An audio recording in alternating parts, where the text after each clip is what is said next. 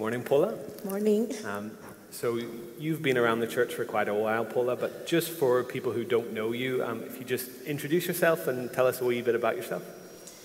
Yeah, I am from Colombia, if you can tell. Um, I've been living here for 16 years. I have a daughter, and we both come to the church. Um, I came here um, a few years ago, um, full of questions and a lot of um, confusion in my mind. Um, so the lovely ladies from the church, uh, they took me in. I started to uh, learn a lot with the um, Bible studies, and uh, my faith grew and grew, and my questions were less and less. So uh, now we are here, um, feeling like a part of the family. And I think that is a real strength of our church is our, our ladies. Um, and um, with Community Week and with getting together as a team, it's a wonderful opportunity to get to know people like yourself that I, I didn't know as much before. Um, but when you're thinking about Community Week and getting more involved, um, why was it you decided to be part of the week? What, what made you want to, to serve and give so much time throughout the week? Um, yeah, we're thinking about that, and actually, I think it was a gift uh, of the Holy Spirit. Um, we were reading this morning that um, the Lord Jesus moved you to serve for service, and I think that was um, an amazing gift um, through uh, praying, through learning more about His wonderful love. Um, I think it moved you, and you feel the Holy Spirit sort of working there. And um, I feel very blessed to do that. And even sometimes when you feel empty, and I thought, oh, how am I going to do that? And how am I going to speak to people? And what am I going to say? But um, it's wonderful how the Lord um, gives you the strength because it's not you, it's Him. Yeah. So I think it was a big privilege. Um, yeah. Yeah, thank you. Um, and then, final question Obviously, we've seen some of what happened in the kids' club, and you were helping out in other ways during the week as well. So, just tell us a wee bit about your week and what your favorite aspects of the week were. Uh, yes, so we were um, working hand to hand with all the amazing people in the cafe and our leader, Victoria. She's wonderful. So I have learned a lot from all of them. And we were, it's something that I love. Uh, Michael said one of um, think times, something along the lines that every cup of tea that's being poured is being poured by the Lord. So um, I thought that was really good because um, you think, well, how can we give a testimony serving coffees and tray bakes? By the way, they were very, very nice and so much. Uh, but um, I think that um, it's a matter of comfort uh, people outside we noticed there were a lot of um, lonely people, uh, as well, um, and the Lord have given them that space where they can find uh, comfort, where they can find um, happy smile and, and welcome um, uh, an ear they can talk to and somebody that can pray for them as well. So we witness um, many, many beautiful smiles and grateful people and we have witnessed how the Lord have touched people's lives as well. So I think that's something I will take with me. That's a great, great experience, and hopefully we can do it uh, on and on. Thank you very much, Paula. Thank you. Thank you.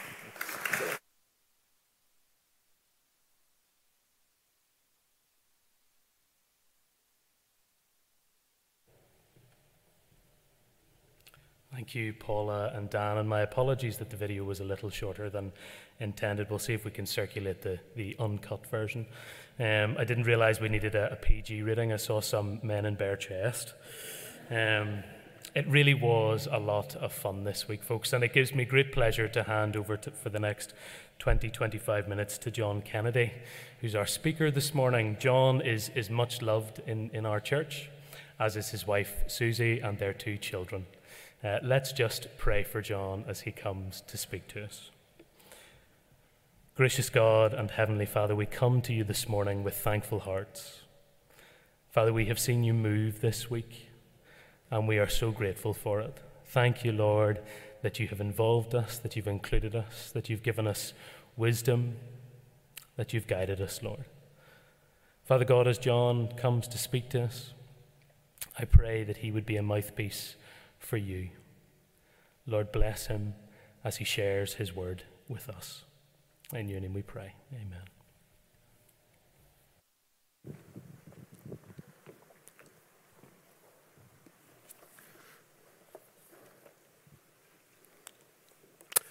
Um, can I just add my welcome to everyone who has joined with us this morning for Community Week Sunday? And if we have some old friends, I notice in the, in the, in the audience, you're very welcome you come back to join us. But if you're new to us, a new friend, and you've been with us maybe through the Community Week that just passed, um, you're very welcome um, along. Community Week gives us an opportunity, just as Paula has described, to have conversations um, the front doors are open and the chairs are out. And this was a great week just to engage with people um, th- at the front of the church. And on the street and in the streets around us, we had an opportunity to walk around and just have conversations. Michael and others had an opportunity just to stop and pray with people. And many, many people had questions to ask. And as Paula said, when she first came to this church, she had a number of questions. And those who came alongside her answered those questions through the Bible. Um, this morning, I want to break into two conversations and into two specific questions in particular that the Lord Jesus had with Simon Peter. Simon Peter was the, a disciple of, of Jesus. He probably was the leader of the disciples. And when Jesus met Simon Peter for the first time. He only had one name, he just had Simon. And Simon was a fisherman, and him, uh, Simon uh, and his brother Andrew came to the Lord after that command, Follow me. And when Jesus met Simon, he says, I want to call you Peter, which means to be a rock. So Simon Peter got these two names. At times he was more Simon than he was Peter. And in these two questions, we're going to see how that those two aspects of his personality, of his development as a leader, as he becomes a leader in the in the Christian church in Jerusalem, and as he took the gospel to the Gentiles in the house of Cornelius at a later date in Acts. We're going to break in and read from the Bible and the, the the portion is going to come up in the PowerPoint behind us. So it's found in Matthew, the first of the Gospels in the New Testament, Matthew 16 and verse 13. Now, when Jesus came into the district of Caesarea Philippi, he asked his disciples, Who do people say that the Son of Man is? And they said, Some say John the Baptist, others say Elijah, and others Jeremiah, or one of the prophets. And he said to them, to the disciples, But who do you say that I am? And Simon Peter replied, You are the Christ, the Son of the living God. Jesus answered him, Blessed are you, Simon Barjona, for flesh and blood has not revealed this to you, but my Father who is in heaven.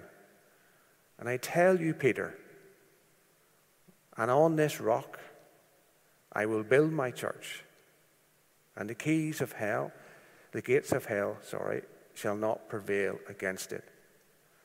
I will give you the keys of the kingdom of heaven. And whatever you bind on earth shall be bound in heaven.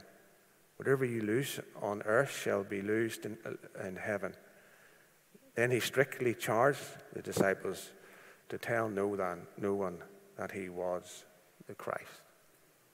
So we start with Peter, uh, Simon Peter in his journey as one of the first disciples, a key disciple. He was with Jesus and many of uh, as a small group of three or four disciples on many intimate occasions. In the Mount of Transfiguration, um, um, Peter, James, and John were privileged to see the Lord um, being transfigured into his glory. He was taken in with the Lord to raise um, the, the, the daughter of Jairus and so on. On various occasions, he was in a privileged position.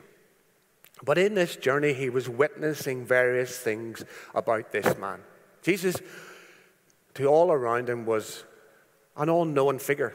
He came from, from Nazareth. He was a carpenter's son. He was a sound teacher. He was a good teacher. And many people marveled at what he said. But who actually was him?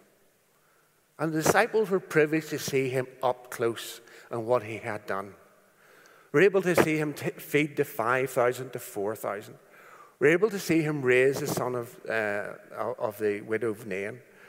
We're able to see him calm the storm on the boat. But this point in time was really pivotal. Because the next stage of the Lord Jesus' journey was he was going to tell his disciples that he wasn't going to be who he, they thought he was going to be. They thought he was going to set up his kingdom on earth. They thought he was going to banish the Romans from their, their land and restore their pride and their glory as a nation. But in actual fact, he was going to be crucified. And he was about to tell them that story. He was about to reveal that to the disciples. But first things first, he wanted to know did they understand who he was? So after feeding the 5,000, after feeding the 4,000, and they seeing, and they've been part of it, and Reuben uh, on Friday morning reminded us that the disciples all had an active role, just like us at Community Week, we had an active role in the Lord Jesus' mission on earth and in the mission now. They had to put them into groups of 50. They had to take the bread and distribute it amongst the 5,000 plus women and children. It was a big task.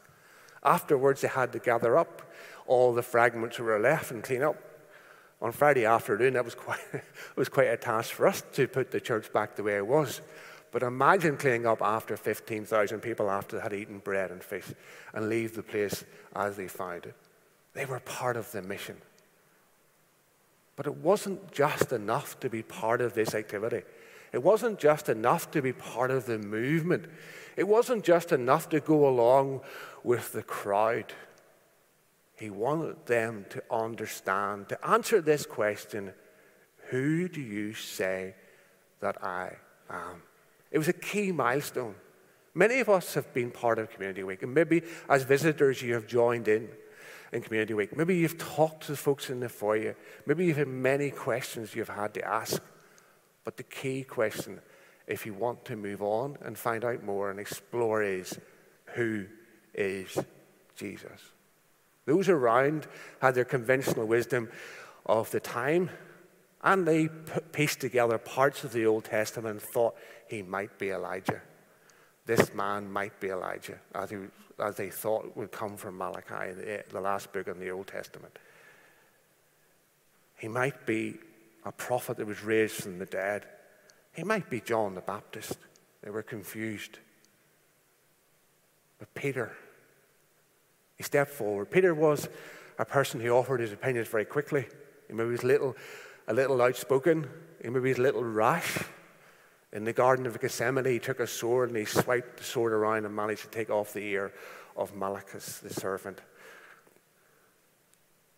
And he said, You are the Christ, the Son of the living God. Jesus said to him, Flesh and blood has not revealed this to you, but it has been revealed from heaven. It was divine revelation. And this morning, each of us in this building who are Christians and who follow the Lord Jesus, at some point we came to this important conclusion. The person who is revealed in this Bible, from the Genesis to Revelation, the person who walked this scene of time as God manifest in the flesh, the person who was nailed so cruelly to Calvary's cross, the person who the soldiers guarded on the tomb for three days, and yet he was, he was raised from the dead. The person who ascended into heaven in the sight of his disciples was the Son of God. He was the one that God had promised Adam and Eve in the Garden of Eden. He was the one that the prophets foretold in the Bible. He was the one who turned the water into wine. He was the Son of God. He wasn't a messenger, he wasn't an angel, he was part of the triune God. He was holy, he was blameless, he was sinless, yet he became obedient unto death. He became obedient unto death that we might be saved, that we might be made his children. And the starting point for Peter on this day, amongst his friends, as they sat around the 12 disciples and looked at this as they some thought was a teacher, some thought was Elijah, looked at his rugged hands from being a carpenter, looked at his plain, simple clothing, heard his meek and mild manner in his speech, made this very profound statement You are the Christ, the Son of a living God. Can I ask you this morning, if you're not a Christian, if you're new to church, if you're new to Christianity, can you explore this question? Who is Jesus? Michael has reminded us this morning that later on, maybe next month, there will be a Christianity Explored course. That's an opportunity to take a six week course and to look at who Jesus is and explore what he has done. Can I appeal to you? Can I also appeal to you to get a Bible and to read the first four Gospels in the New Testament, which sets out the person of Jesus? He is more than just an historic person. He is more than just someone who churches and talk about, but he is the Christ, the Son of the living God, who is now seated at God's right hand because his work on earth is done. And the Holy Spirit, His Holy Spirit, dwells in each of us who are His son, His children as Christians. So, Peter answered this question. Can we turn to John? And we're going to read um, another question that Jesus asked Peter. And it's found in John chapter 21 and verse 15. Peter's story and his life has moved on, and a lot has happened since when he started to be his disciple, when he left the Sea of Galilee as a fisherman, and he made this great declaration that Jesus was the Son of God. A lot had happened. He had denied the Lord when he was about to be crucified. Peter, Simon Peter, said he would never deny the Lord. He made this very bold claim at, when Jesus said, Look, when I'm crucified, the shepherd, he likened himself, Jesus, as a shepherd. And when the shepherd has been smitten or stricken or slain, the sheep will scatter. And Peter said, No, no, everyone. It's like me saying here today, when things get tough, in Belfast for Christians, I will still be here. I will still be at this pulpit. You all may have disappeared, but I will still be here. Peter was making the same claim. No matter what happens, Lord, I will be at your side. And he made a, he made a courageous attempt. He made his way to his mock trial and he stood outside. But when a young girl unthreateningly asked him, Do you know Jesus? I think I've seen you with him. No, I don't, I don't know him at all. And even when the question was asked three times, he ended up it was swearing and cursing. And he denied the Lord. The Lord saw it, and that he was annoyed with himself. And here we break into the story after his resurrection, after the Lord meets him, and the Lord meets him again after Peter had gone fishing. And he had breakfast with him on the, sea of, on the shore of the Sea of Galilee. In verse 15 it said, And when they'd finished breakfast, Jesus said to Simon Peter. Notice the, the use of Simon and the use of the word Peter. Peter means rock.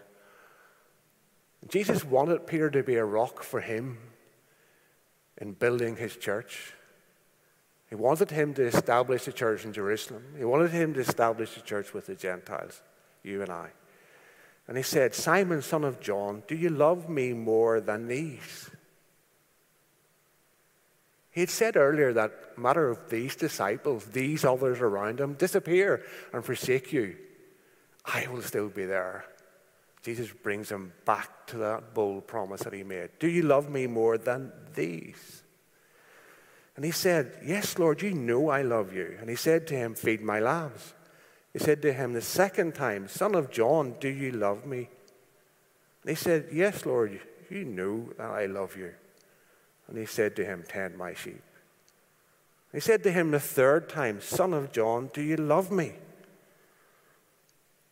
Peter was grieved because he said to him the third time, Do you love me? And he said, probably with a little edge to his and a tone to his voice, Lord, you know everything. You know I love you. Jesus said to him, Feed my sheep. Truly, truly, I say to you, when you were young, you used to dress yourself and walk wherever you wanted. But when you're old, you will stretch out your hands, and another will dress you and carry you where you will where you do not want to go. This he said to show what kind of death he was to glorify God. And after saying this, he said to him, Follow me. The same words that started away back in the Sea of Galilee as a fisherman, follow me. Now, back in the shore again, he says, Follow me. Why did Jesus ask him three times, Do you love me? On that morning, as he got off the boat after fishing. The mist was just rising across the Sea of Galilee. Peter's of the other disciples spot a small charcoal fire glowing in embers and fish on it. And they realized it was the Lord. And very, they sat down and had a nice breakfast together. And then this question comes to Peter very directly Do you love me? I wonder, was Peter waiting for it? Or did it catch him by surprise? Or was it one of those questions that was running around in his head, and here it was? Here it was being verbalized Do you love me? And he asked him three times. And in the Greek, the word love has three different levels. And the word is agape in the Greek, and it means sacrificial love. Do you love me sacrificially? Peter had made that claim that he would love him sacrificially. And Peter replies, You know I love you, but he downgraded it slightly to brotherly love or friendly love. The Lord asked him again, Do you love me? Same word, agape, sacrificially. Peter responds, You know I love you, brotherly as a friend. He pulls back from that overcommitment that he once had. And the third time, he says, Do you love me sacrificially? And Peter says, You know I love you as a friend. In fact, you know everything about me. In humility, Peter realized he couldn't overpromise because he'd seen what sacrifice looked like. He's seen what the full extent had looked like on the cross when Jesus, the Son of the living God, sinless, spotless, died for him. And in the weakness of fallen humanity, he denied him in front of a, of a servant girl. And in the weakness of his fallen flesh, he went out fishing. And he confronts the Lord. And in honesty and in humility, he says, You know my heart. I am not going to overpromise. And the Lord kindly says to him, Feed my lambs, follow me. The Lord didn't walk away and say, Well, that's it then. If you can't sacrifice, if you can't sa- love me sacrificially, you're not my lead disciple. You're not going to be the person who's going with you and James are going to set up the church in Jerusalem. You're not going to be the person who's going to take the gospel to Cornelius. No. He understood where Peter was at, and he commissioned him to be who he became. This morning, we come as Christians. And we came last week as servants of the Lord, and we understood our weaknesses and we confessed them to Jesus every morning in our quiet time. But yet the Lord walks with us. Yet the Lord is kind to us because he understands our capacity. We're essentially a Simon Peter. Sometimes we're all Simon, sometimes we're a wee bit more Peter. The Holy Spirit is in our flesh, battling every day to make us better, to purify our hearts, Peter talks about later in his letter. As we go out into this week, the Lord is with us. He loves us. He gave Himself for us that He might redeem us and save us. If you're not a Christian, think about what God has done for each of us. He's died on the cross. God raised Him again the third day to put away sin. And through acceptance of who He is, we can have forgiveness. We can be part of his family. And we can go on to live for him with all our flaws and our failures. Without, and with God's grace, we can overcome them day by day because God loves us. When we come to Peter's, and I know Gareth was doing this with the teenagers, I'm going to stop in a few minutes. He was looking at first um, the teenagers, a program called Engage, and there were about 16, 17 teenagers, and they looked at First Peter I'm not sure, Gareth, if you got to verse chapter 4 or not, but um, that's where I'm going to finish. The end of all, verse 7, it says, the end of all things is at hand. And he is writing to Christians. Therefore, be self controlled, sober minded, for the sake of your prayers. Just wants them to think a little bit what's happening in the world wants them just to take stock, not to rush on madly. Peter probably wasn't really self controlled and sober minded in his early days. He was a bit rash. He did overpromise. Verse 8, he says, above all, above all, just as we're mentioned in the verse from Corinthians, above all, keep loving one another earnestly Love, since love, covers a multitude of sins. That word earnestly and fervently, whatever translation you're using, that Peter uses in his letter, has the idea of being stretched. Love that is stretched to its very uttermost. Uh, in our house, we often forget to put, when the bed clothes are changed, you forget that you go up the stairs at, late at night to go into bed and you haven't put the, blank, the duvet back together and you haven't put the sheets back on again. The odd time some of us, Susie or I, might remember and sort of delay a little bit to see who would rush up and into the hot press and grab the sheets and put it on. It's not really the thing you want to do at night when you're tired. Especially when you've got a sort of a one of these sort of sort of more technical mattresses, which are about this thick. No, not a wee bit thicker.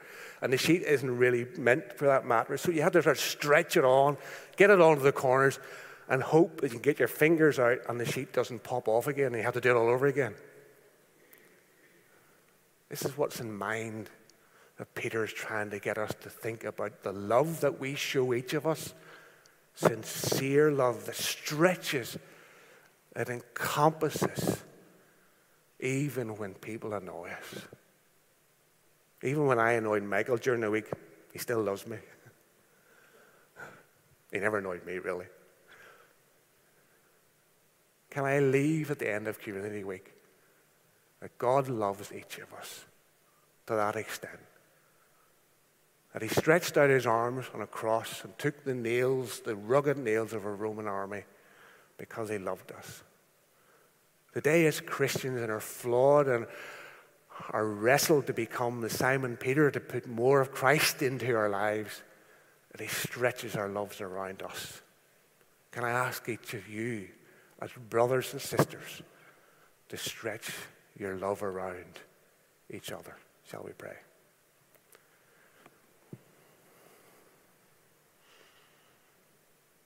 Father, we thank you for the cross. We thank you for the mission of the Lord Jesus Christ to come into this world for 33 years and will have one thing in mind to die for us, to give his life for us, to be raised again the third day, that we might be justified. But this morning, you can look on each of us as if we have never, ever sinned, because what have Jesus done on the cross? Father, help us to give thanks for God's love. Help us to come in faith and to trust that this is all we need for time and for eternity. And help us to love each other as you have exhorted us to do. In His name.